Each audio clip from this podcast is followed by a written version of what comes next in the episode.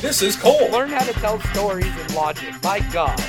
You're selling this shit so hard. and this is Ron. Yes. I hate your guts. Oh, that's li- that's a lie right there. Oh, desperation is a stinky cologne. We are the creative team. Oh my God, I quit. Well, it's the big ho. Did you really just book that?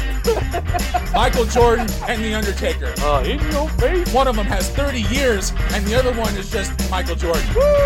Welcome back to another exciting episode of. The creative team.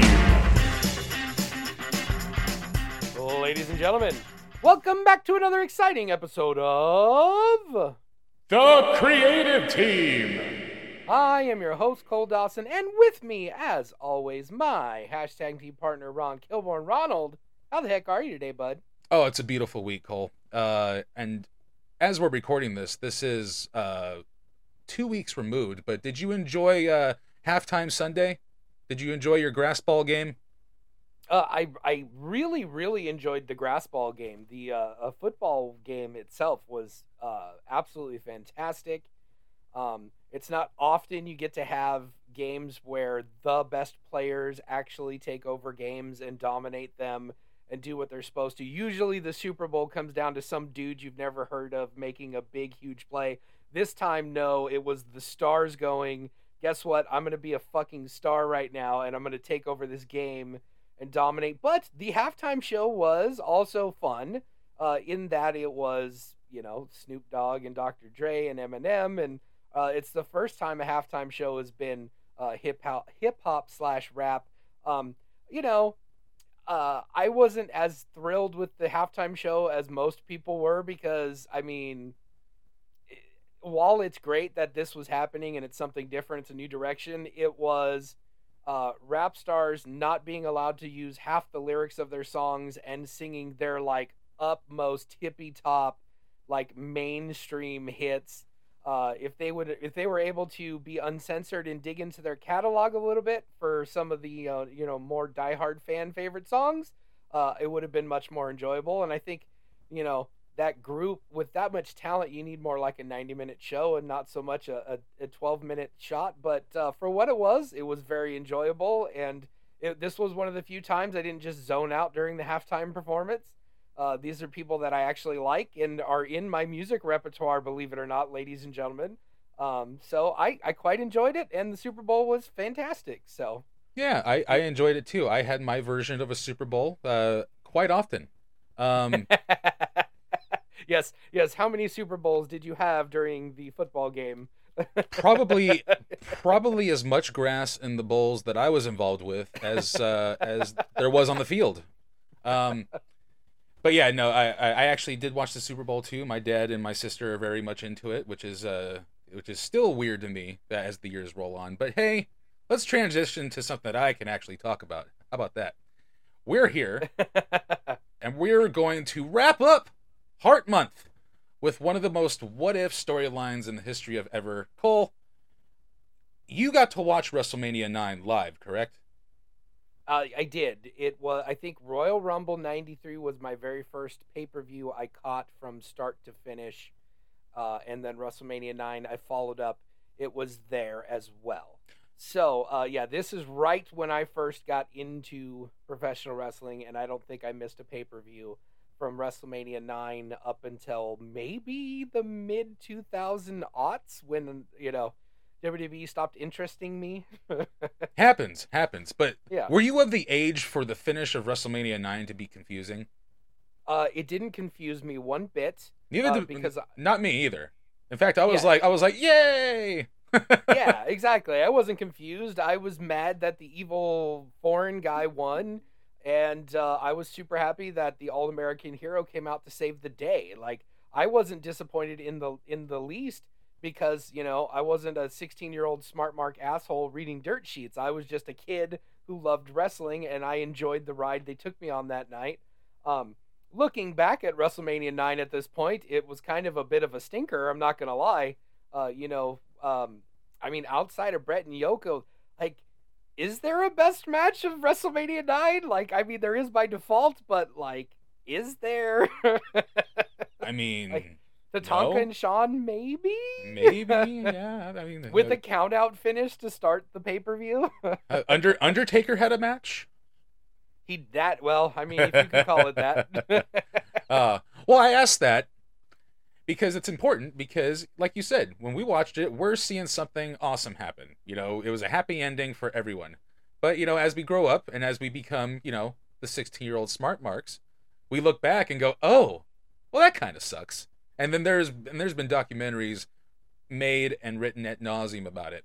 And what we're saying is, is that the finish of the match got kind of wonky towards the end, the day of, and Hulk Hogan just kind of came in and took the title uh, for a uh, for a tour, for on paper a tour that he never defended the title on, and uh, it was just kind of uh, another situation where Bret got the short end of the stick, uh, and then it just kind of, you know. 93 was 93. It was what it was. Yokozuna held that title, uh, got it back from uh, Hulk Hogan at King of the Ring, held on to it all the way to Mania, and had that really, you know, cool moment at WrestleMania. But it was still a confusing way to get there.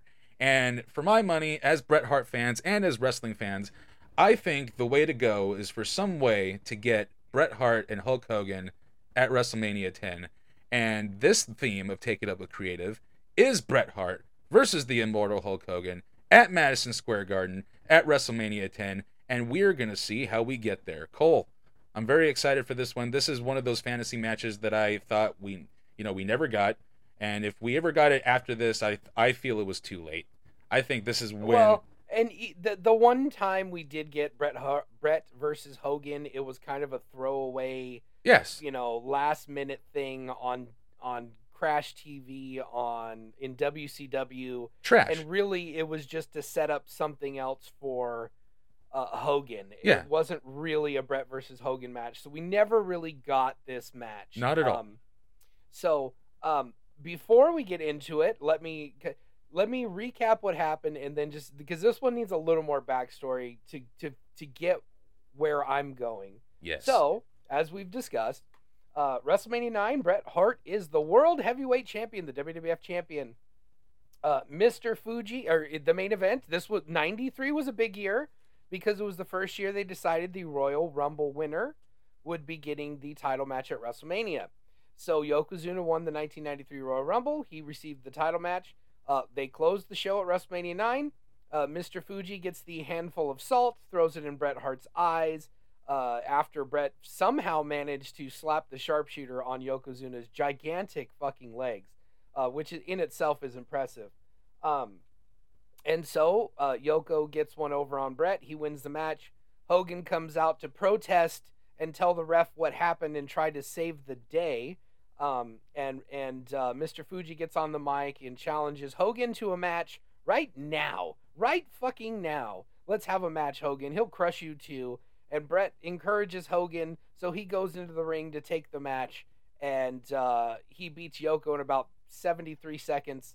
And uh, you know, Big Boot drops the legs. One, two, three. New champion. We ended for the ninth WrestleMania in a row. We ended with the babyface winning, and uh, really, probably for the ninth time in a row, we ended with Hogan. You know, other than Ultimate Warrior beating Hogan, this was like Hogan celebrating at the end of WrestleMania. That's the first nine WrestleManias in a nutshell, ladies and gentlemen. Hogan must pose at the end of WrestleMania. oh, uh, Hogan Hogan knew how to make WrestleMania 6 about him at the end too. he did. he did a damn good job. yes, it was nice. So that's where that's where we're at. Um, after this, you know, Hogan and Yoko had a uh, rematch at King of the Ring, where Yokozuna won with help from a nasty, evil cameraman exploding, uh, you know, a fireball in Hogan's face, and Hogan was never to return or be seen again until many, many, many years later in the WWF. Um, and Bret went on to be, you know, be become the king of the ring and this and that. Um, I th- I really think that Brett needed this year to build to being the champion. I, I, I feel like he was just kind of thrust into a position out of nowhere, um, out of necessity, really, because I think I, as as I if my memory is working right now, Ric Flair won. Ric Flair was not a huge drawing champion for the WWF, uh, and he was having some injury trouble, so they had to get a new champion. Meanwhile, Piper and Hogan and Rick Rude and everyone that was a big star in the company had moved on by this point. So they decided uh, it's uh, if you if Bruce Pritchard is to believe is to be believed, it came down to Tito Santana or making a new star, and they chose Bret Hart, which I think, in hindsight, was a good choice. Um, but Bret Hart didn't really get that big build up. He never really got that big monster push to be elevated to the main event, um, which is why they followed up with the fighting champion gimmick, which we've talked about in the previous weeks. And so Bret wasn't really a smash hit as the champion. And this led to the first time in a really ever in the WWF where there was a long term heel champion, you know, for more than a couple of weeks, really just to be a transitional champion. Um, and so we built up the whole year, but like Hogan didn't really make anyone in this. Um, he left, he was gone, and uh, according to Bret, the plan was for Bret and Hogan to wrestle at SummerSlam that year. They even did promotional photos, and then uh, as depending on who you ask, uh, Hogan pulled the rug out from under that because he didn't think Bret was a big enough star, and so he lost it to Yoko and then went off on his way without making a new big champion. So today we're going to right that wrong and make Bret Hart a top guy using Hulk Hogan. Maybe? Oh. So we'll see what happens here. Um, I have three full pages of notes on this. I really have kind of detailed this throughout the all entire year of 1993. Um, so it's up to you whether you want to go first or you want to let me ramble on for another 45 minutes. Well, no, for in in for the sake of you know repetitions, I think I'll go first this time, uh, and then and then I'll take the rest of the show off listening to uh, your idea. but uh, I am very excited about this. I did not phone this one in at all. Uh, but here's what I would do: Bret Hart versus Hulk Hogan at WrestleMania 10. This is how I'm going to get there, and I'm already spoiling it now. That is where we're going for me because I think if the stars aligned perfectly in the wrestling universe, WrestleMania 10 would have headlined with this match. I wholeheartedly believe so. Otherwise, we wouldn't get the weird storyline we got that day.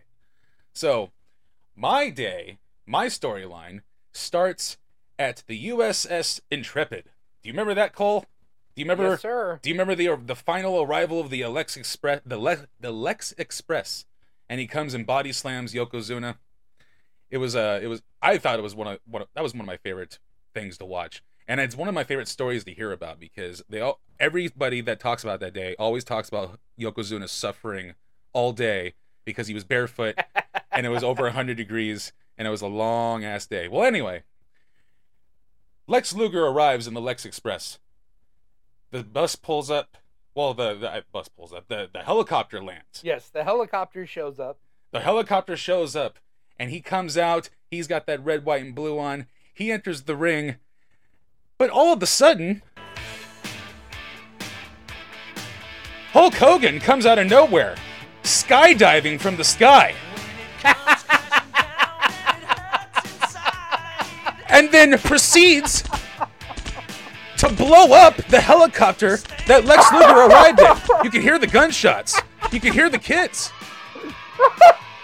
It's pandemonium. So Hulk Hogan lands perfectly, perfectly in the ring from his parachute, and then proceeds to proceeds to he mur- yes. murdered Lex Luger. no, he didn't murder Lex Luger. He he blew up his helicopter. Just completely, just completely fucking shit canned the whole thing. Hold on. so Hogan Hogan's just skydiving in with the fucking like bazooka. Yes, yes, it's fantastic. What an entrance!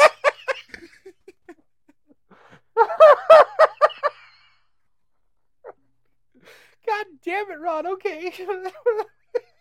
So clearly you're invested. yep.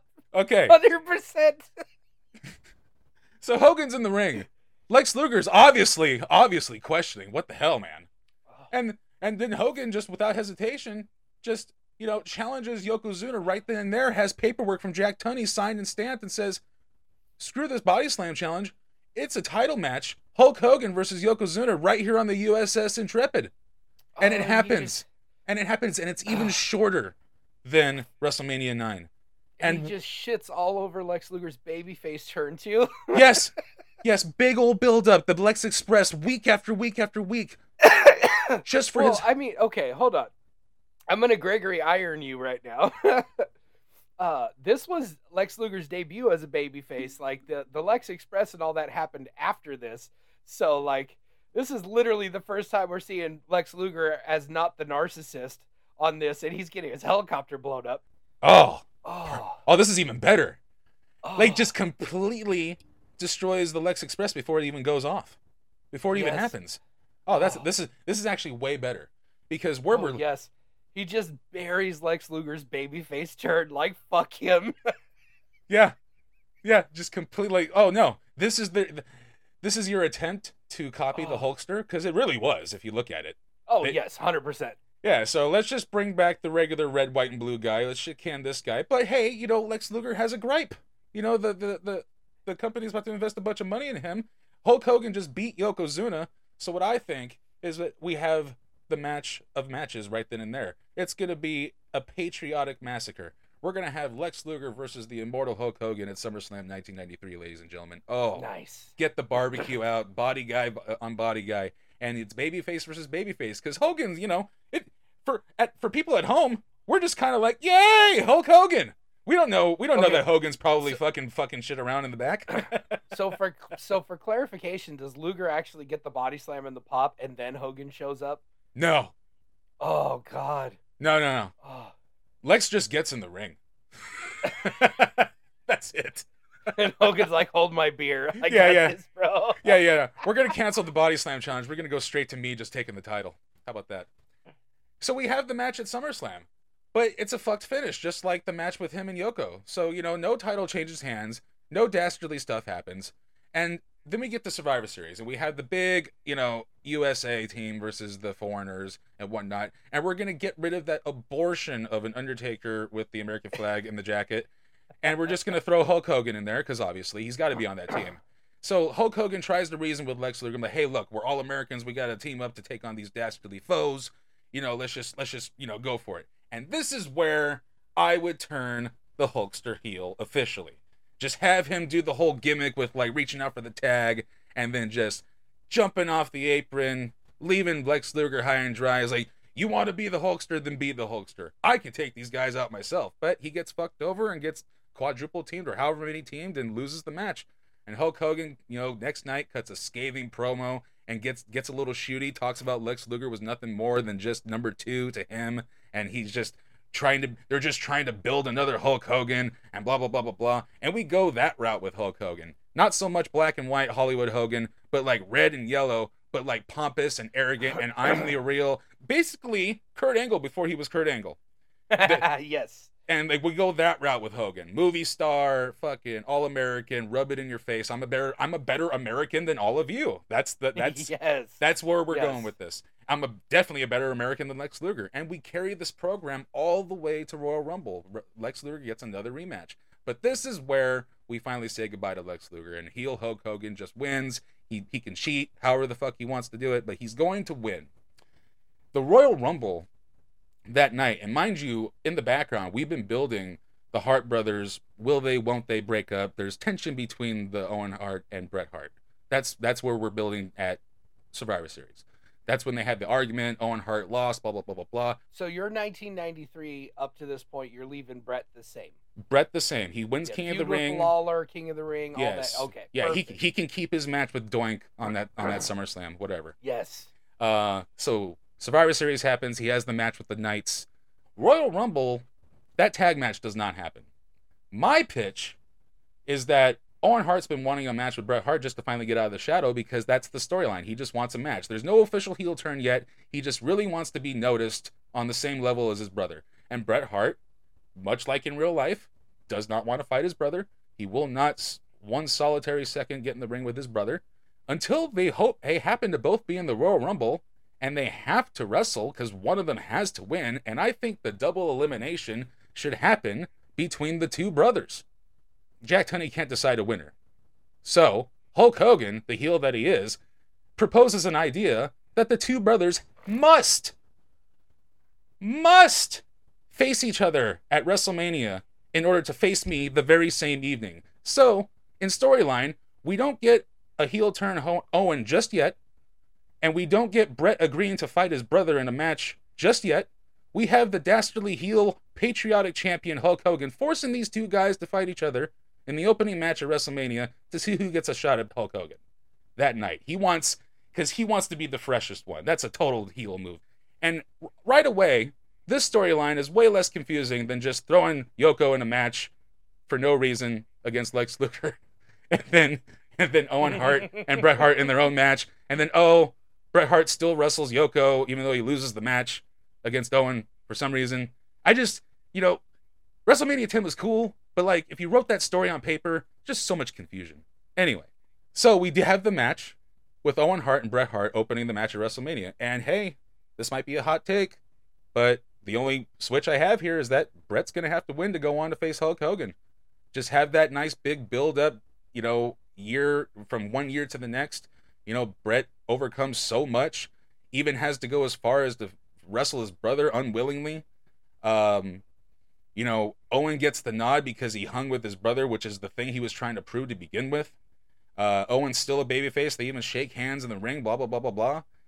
I'll go as far as to say, after we have the match between Bret and Hogan, which is, you know, as good as a match as you're going to get out of them, I think, I think, man, both of them in this year would have been fantastic, especially if Hogan is doing the heat and Bret is fighting from underneath, and then just, you know, fuck it, no sharpshooter. If he just rolls him up, you know, but uh, a, a view of Hogan like giving up to the sharpshooter would just be it'd be one of those paintings from a WrestleMania. Like you can have that clip Yes. art just on the wall. But fuck it. That's how I'm gonna end it. He fucking gives up to the sharpshooter and goes on his merry way to WCW. And Owen even comes out and celebrates with them in, in the ring and whatnot. And I can't decide whether or not Owen does the heel turn right then and there before they go off the air at WrestleMania or the next night on Raw. Uh, one uh, uh, WrestleMania doing that at the end of WrestleMania would be a, a hell of a cliffhanger, but I think it would kind of sour the fact that Hulk Hogan is leaving, and I don't I don't want to hot shot a heel turn over the fact that Hulk Hogan is taken as what may be his last walk up a ramp as we're anointing Bret Hart. So I think for television purposes and dragging things out, I think I would save the heel turn for like during a live celebration on Raw the next day and Owen kicks the leg out from under him and then we go Yes. then we go as planned. We can ride this all the way up to a cage match at SummerSlam 94, which is where Yeah, I- which is where we went. Yeah, I think for sure. I, I so a couple things I I really love about what you're doing here. One, uh, you did something I did not do, which is save the Bret versus Owen WrestleMania 10 match. Oh, I'm losing that in my world. Um, but uh, all I I love that it builds up to Bret just flat out beating Hogan, becoming the new anointed one at WrestleMania. And the good thing is Hogan can take a break after that, and and, and if we did have the heel turn, he can come back down the road, um, and and redeem himself in the eyes of the fans for one last run as a babyface, maybe before he parts ways. Well, um, shit. great. Well, shit. I mean, you, you just did it. You just did it right there. He can come back. You know, he's got unfinished business with Yoko. Yeah, absolutely, absolutely. So uh, I, I I took a different route than you did, but I I I, I like that not only did you set up for this match and we got the heel turn with Hogan, we got we uh, dealt with Lex Luger. so, oh, let's be honest. How Yeah, how yeah. how over is Lex Luger after this? as over as he was in real life after all of the things happened in '93. oh yes. so I just I also love that I just love the visual of Hogan skydiving on a you know parasailing in with the fucking bazooka. Yes. All right, that it definitely gives us a good starting off point. Uh, so my my what if, um, so I keep at WrestleMania nine. I'm gonna go ahead and keep the same finish, right? Um, but uh, the the first Raw, the first Raw after, uh, I'm gonna have you know the Hogan kind of celebration thing, uh, new champion. We somebody's finally beat Yokozuna, and I'm gonna have Bret come out and face off with him. And he's just gonna be like, you know, he'll go, I got one thing to say to you, Hulk. Thank you for trying to do the right thing. You know, some people, and we're, we're gonna get a little bit on a shoot here. Uh, we're gonna just put the idea out there, float it out there. But Bret's not not turning heel by any means. He's just gonna take a little shot here. Uh, he's like, you know, some people might be mad that you took advantage and say you took advantage of a situation. You know, you found yourself in an impromptu title match. Um, but I know you're an honorable man, and uh, I just want to ask you, I just want to ask you for a title shot. That's all I want. Uh, you know, I you saw what happened. I should still be the champion. Um, just give me a shot. And at that moment, Yokozuna's music, Mr. Fuji gonna come down, and Mr. Fuji is going to announce Jim Cornette right from the get go. Uh, Corny's gonna come down and give us the old, oh, you know, I've been asked to be the motherfucking American spokesperson for Yokozuna, motherfuckers. And uh, it, he's gonna get on there and go on and say, hey, you know what? That's great, Bret. I understand. You know, you know, usually when the champion loses the title, they've got that rematch clause. But uh, Yokozuna's not the champion anymore, bro. So you're you go to the back of the line. Jim Cornette saying, "Bro." There you go. That, that Or yeah, motherfucker on TV. yeah, I know. It's like, hey, no, Bret, you go to the back of the line. You're not in line for a title. Yokozuna was the champ. He just lost the title. He's the first one in line. He has the rematch clause. My guy, I'm his manager now. He has the rematch clause. So they're gonna set up for King of the Ring. We got a new pay per view coming up, King of the Ring. Yokozuna has his rematch clause, so he's gonna get in there. And uh, Hogan though is gonna kind of go to Bret. He's like, hey man, you know, I had your back at WrestleMania. I tried to, I really did. I was just trying to do the right thing, you know, and and I ended up in this situation.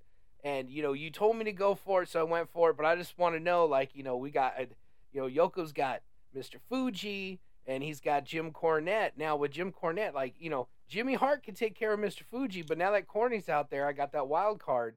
I might, I, I you know, I, I'd feel better if I knew I had someone watching my back. And Bret goes, you know what, Hulkster, I got you, brother. I'll watch your back. But after you know you get done with Yokozuna, I get that first shot. You know, I want that title match, and Hogan agrees, and we're good to go. Hogan says, "All right, Bret, I got you. SummerSlam. It's going to be Bret Hart versus Hulk Hogan." So we get to the match. Uh, of course, you know, same stuff. Fuji tries to get involved. He tries to get out the salt. Jimmy Hart takes care of Fuji, knocks him down off the ring, and they start going at it. So the referee goes to try to break up the fight that's going on on the outside, which opens the door for Corny and his racket to slide up from behind Hogan. And here he goes. He's getting the racket ready to go. And here comes running down Bret Hart. And he goes in. He pops Corny real good. Corny goes down. Bret goes out after him. But nobody knew that there was a cameraman mixed in with all the Japanese. We're still getting the cameraman fly, exploding fireball explosion, ladies and gentlemen.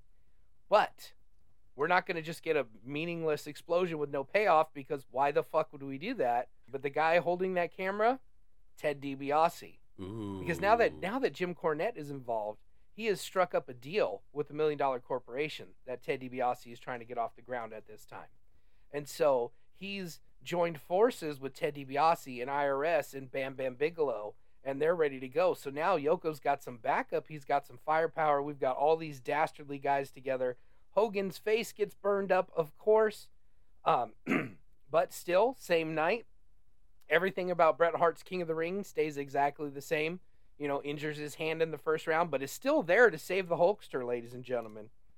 Uh, it- but Bret may, you know, at the end of the night, you know, Hogan just got his face burned off. Jerry Lawler still does the attack on Bret Hart, and we still go off the air. Hogan doesn't come to make the save. He doesn't return the favor. He's not there to help Bret. So the following weeks, still no Hogan. Um, and Bret's distracted with Lawler now. He's got that feud going. We still got Yoko as the champion, so he can keep doing what he's doing.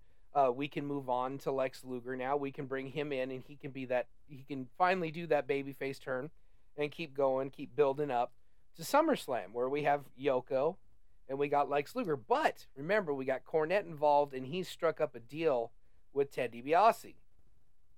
So we got Lex, you know, kind of just palling around, being friends with Owen and Bret, because at this point, Bret and Owen are good together. Um, you know, Owen, I got, uh, I'm gonna, I'm gonna throw in the bonus where Owen's kind of helping Bret because Lawler's always got someone there, just you know, trying. He's got the thing with Doink, he's got Hakushi, he's got Isaac Yankem. He's always got something to throw at Bret Hart to uh, try to skew the odds. But we got Owen helping out with that a little bit. So we're gonna get, we're gonna get involved at SummerSlam now. It, we're we're gonna have a, a way bigger fucked up finish right here now at SummerSlam. A lot more clusterfuck, but instead of just corny and Mr. Fuji being there and having this bullshit count out finish, uh, we got the corporation involved. And so when the corporation gets involved, here comes Bret and Owen to try to help out and save the day. Well, here comes Lawler to help save the day, and the odds are just too big, too great. Uh, someone, uh, let's go with Ted DiBiase here in the briefcase. Let's let's the we got the briefcase here. Corny gets another takes another great bump for Bret. We're just gonna have Bret beating the shit out of Corny a lot. That's what's gonna be happening over in 1993, ladies and gentlemen. Uh, but uh, so we hit the briefcase. Boom, leg drop by Yoko. One, two, three. Yoko's still the champion. Following weeks, uh, Bret and Luger are going to be out in the ring and they're going to be cutting promos. They're going to be pleading with Hogan to make his return. He needs to restore odor, order, to yeah, restore order. Um, you know, and so because we've got this just this gaggle of bad guys. We got Lawler and we've got Ted DiBiase and Bam Bam Bigelow and Yokozuna, and they're just run wreaking havoc all over everything. They've they you know Hogan was the guy that kept all these monsters at bay for all these years, and now the monsters have taken over WWF, and nothing can stop them. So this continues building to Survivor Series, but Hogan never never answers the call. He never shows up. So we've got Bret and Owen and Luger. Then they're going to be going up against Yokozuna, Ted DiBiase, Jerry Lawler, and Bam Bam Bigelow. Now let's just wrap our heads around that main event. Uh, that's the kind of thing that could revitalize Survivor Series, and and let's be real, this was about the point where Survivor Series started becoming kind of a throwaway pay per view. Let's just be honest. You know, in the mid '90s, it, it started getting weird. So they recruit the Macho Man Randy Savage to be in their partner. So now we've got our four and four match. Uh, we're gonna go out there early in the match. You know, Bret get finally gets his hands on Lawler and he's beating him pillar to post, and Lawler just takes off, just just takes a powder, takes the count out.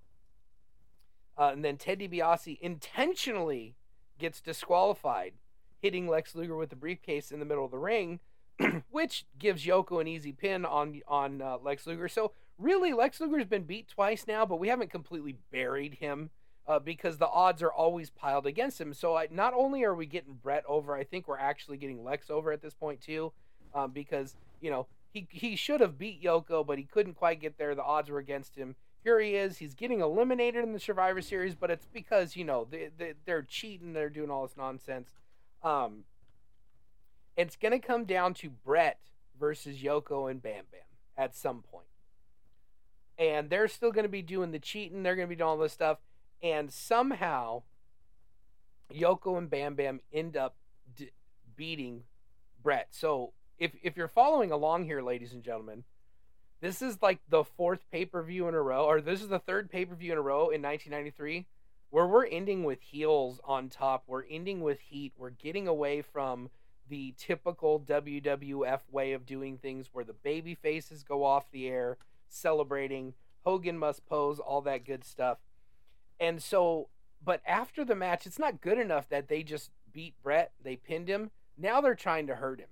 And so Savage and Owen and, and Lex come out, but the odds it's just it's unfair advantage. There's six to one. Ludwig Borga has joined now. He's taken out Lex Luger. All this stuff's going on. And so finally, finally, the music hits, and here comes Hulk Hogan. And he just clears the aisle way, bumps Corny, bumps Fuji, beats up Ludwig Borga, Ted DiBiase, gets in the ring, He takes out Bam Bam. He takes out Yokozuna. And uh, Hogan goes off the air celebrating with Savage and Bret and Owen and Lex Luger. And now we have these, we finally have these baby faces that can stand up to them, um, which is going to lead us. That feud's going to keep continuing. It's going to lead us to the Royal Rumble.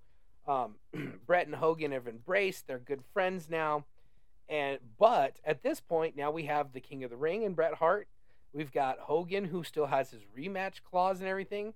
Oh, There's a little bit of an argument over who's going to be taking on Yokozuna at the Royal Rumble. And Hogan pulls his trump card once again. Well, he's like, "Well, brother, I've got, you know, I've got the rematch clause. I'm taking my rematch at Royal Rumble." But here's the thing, Bret. You know, you'll have my back at Royal Rumble. Make sure it's a fair fight.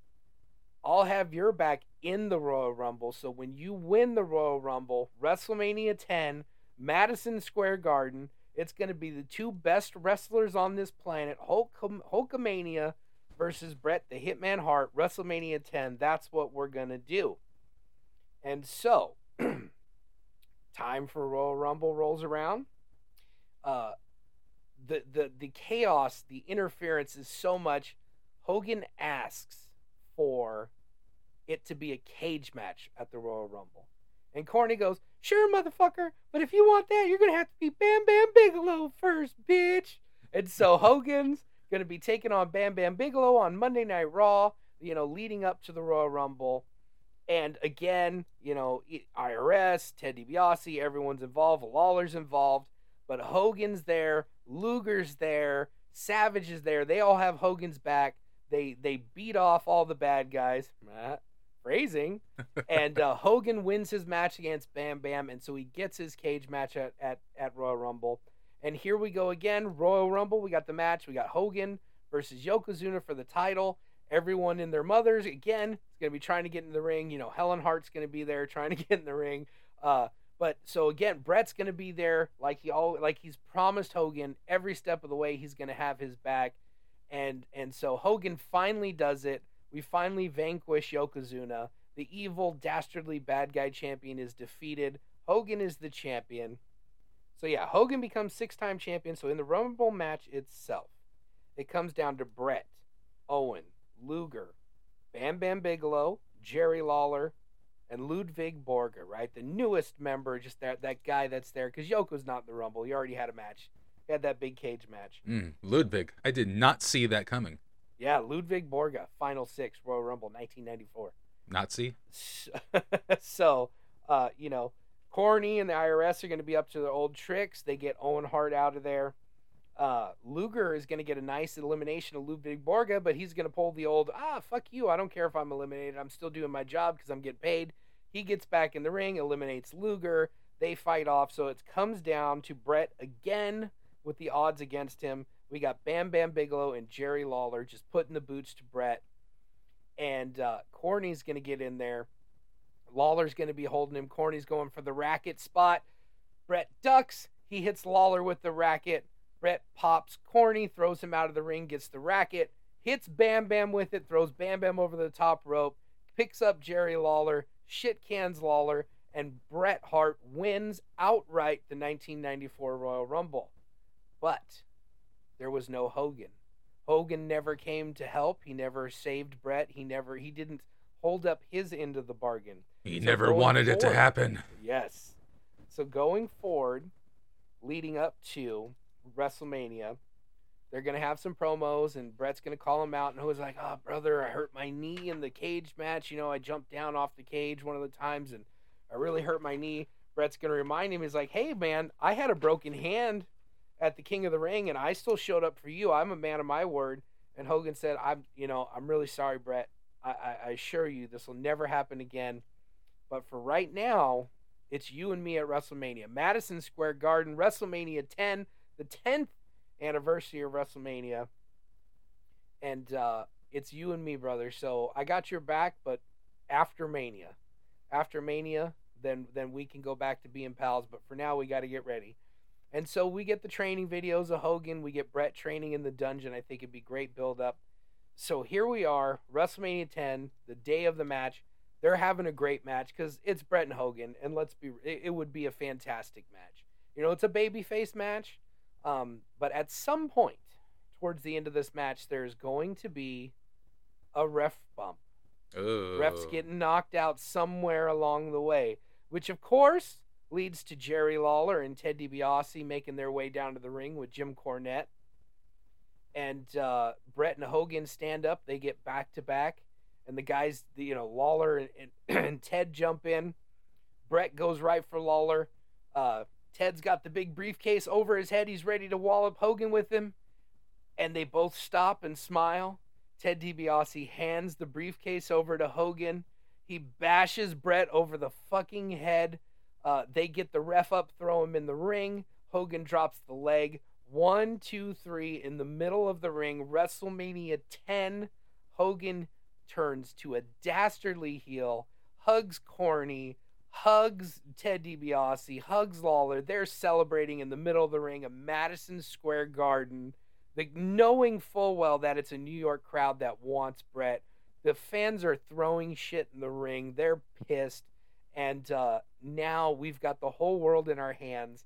The fans, I think, at this point now, um, don't just love Bret, they are fully supporting him going forward. And we've got the King of the Ring, we've got SummerSlam. Um, for Hogan to finally drop that belt to, to Bret down the line. And now we've really created Bret as a star. Uh, I think we also elevated Owen over the last year, uh, having him be involved with this. And we didn't bury the fuck out of Lex Luger. So I think now we have some options. We got baby faces, we got a whole stable full of top heels because now that Hogan's a heel, you know, Ted DiBiase's on the end of it, but we've got the Million Dollar Corporation. You know, if we've got Hogan with Yoko and Bam Bam and Jerry Lawler at his side.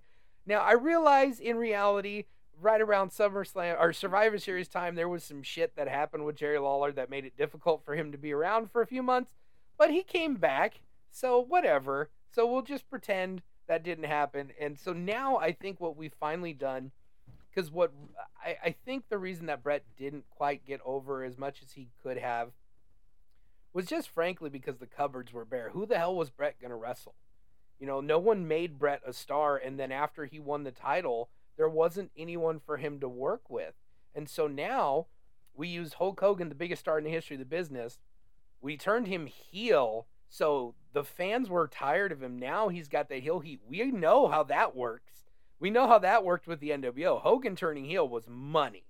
So I think Bret feuding with Hogan, with Bret coming out on top of it after all that build up to WrestleMania 10, makes Bret a real box office star, not just uh, a you know a, a wrestler, wrestling fans, you know the, the real wrestling fans that love Bret Hart. I think that would have got him over with the casual fans and the younger crowd and even I think that teenage crowd would have stuck in there for all that heel turn, and uh, you know we'd have got more Jerry Lawler being Jerry Lawler, and Cornette being more in the main event picture, talk and dealing with Hogan. All those guys rubbing up against Hogan for the year when he turns heel. I think we we actually ignite the whole company, and uh, we don't have to you know take the water coolers out of uh, the WWE towers at that point. So that's my pitch, Ronald.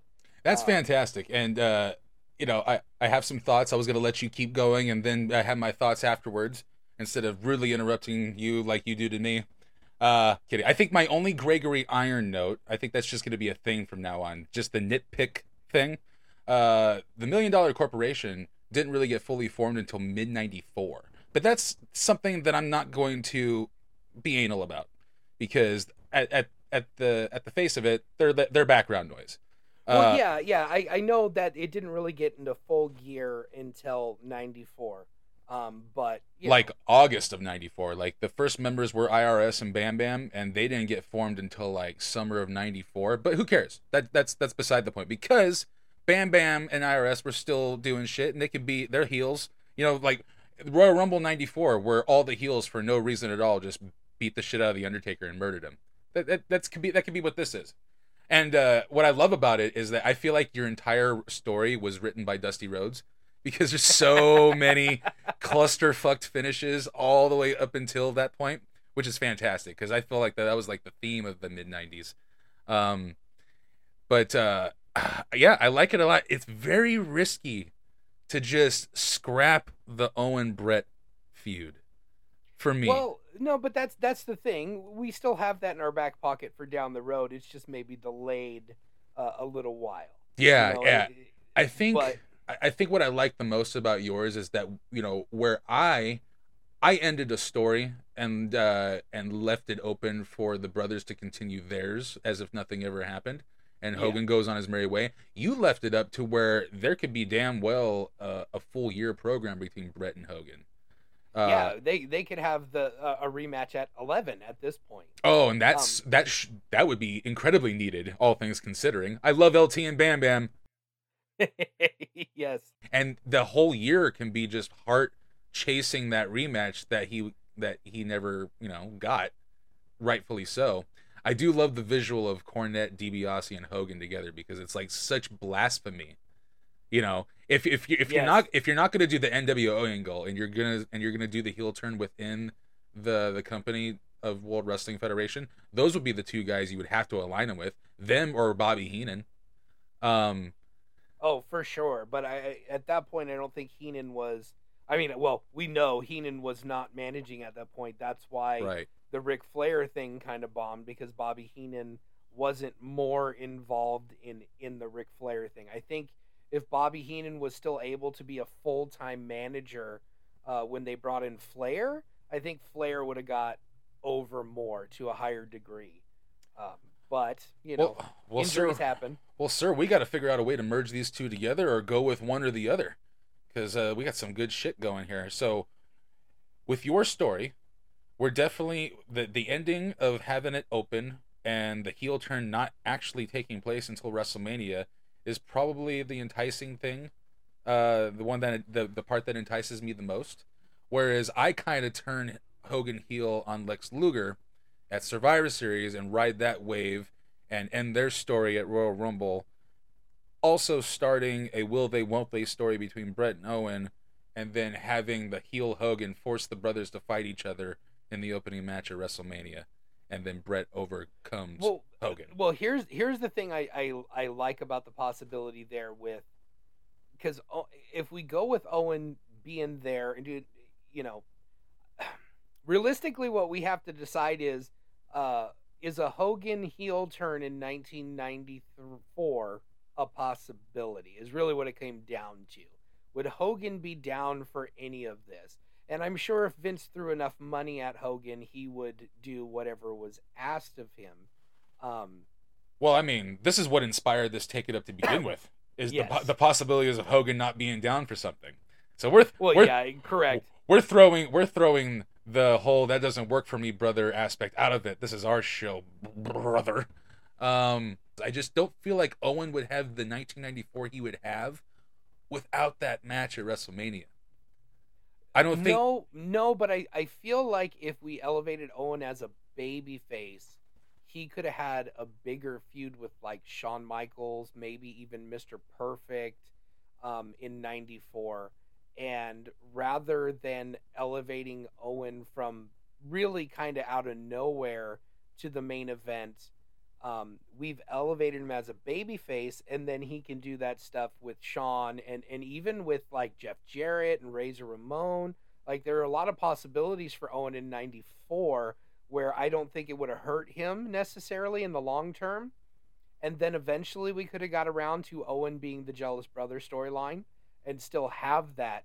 Um, but uh, to me, that's the the aspect that I liked most about what you're pitching is if we do the Hogan heel turn earlier and finish Hogan up at 10, we can still have Owen Owens cuz Owen's kind of on the fence. He's being the bratty little brother and he's being jealous and, and those are qualities that most people, you know, especially in the 90s, uh, would frown upon. You know, now if if Owen did that storyline, if they ran that same storyline now, they'd cheer Owen and boo Bret out of the building. Be like, "Yeah, you're right, Bret. You suck." Yeah yeah that's why that's why i thought going the angle of uh you know owen wants the match but bret doesn't want the match and then because business is business and they did the double elimination with the brothers now bret is forced to fight his brother by the company and the heel hulk hogan Yeah, correct. And- and I mean, but even still, that's what ended up happening. Bret didn't take the match with Owen. He was forced into the match with Owen because he lost the coin toss. Yeah. So like you know, dare I say, without the official he- heel turn, I don't think Owen Hart gets to be the King of Hearts. I, I I don't I don't think he wins the King of the Ring without this angle. It's funny no, because I I yeah I agree. I feel like this is the first time we, we're at a respectful impasse and take it up with creative. Correct, and we are, but it, it's it's because uh, I changed all of wrestling history, and you're still trying to respect wrestling history and save as much of it as you possibly can. Especially when you know next week, ladies and gentlemen, we're going to be talking about our top ten favorite WrestleMania matches, and I have a feeling we're going to be talking about Bret versus Owen. So, like, of you know the couple hundred WrestleMania matches there have been to this point, uh, that's in the top ten most likely for for both of us, let alone our, our official show top 10.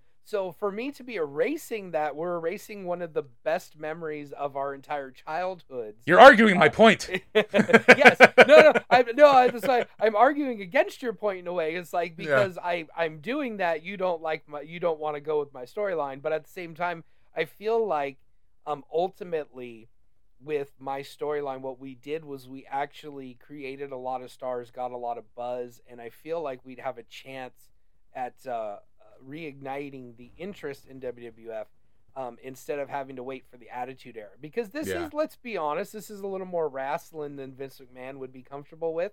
Uh, Oh, with yes. all the heels and the bullshit. But it's a little more like the Attitude Era, where we had heels and we had run-ins, we had fucked finishes, and we had you know ref bumps, and we had cheating heels. And and what's what's funny is a lot of the stuff that that um you know happened in the Attitude Era really was like old uh territory wrestling style stuff. It just it was faster. They hot shotted everything, and then there were weapons involved because ECW was a thing by that point. So like Yeah. Mm. yeah, we got a few more garbage matches and got away from what you know storytelling aspect of wrestling.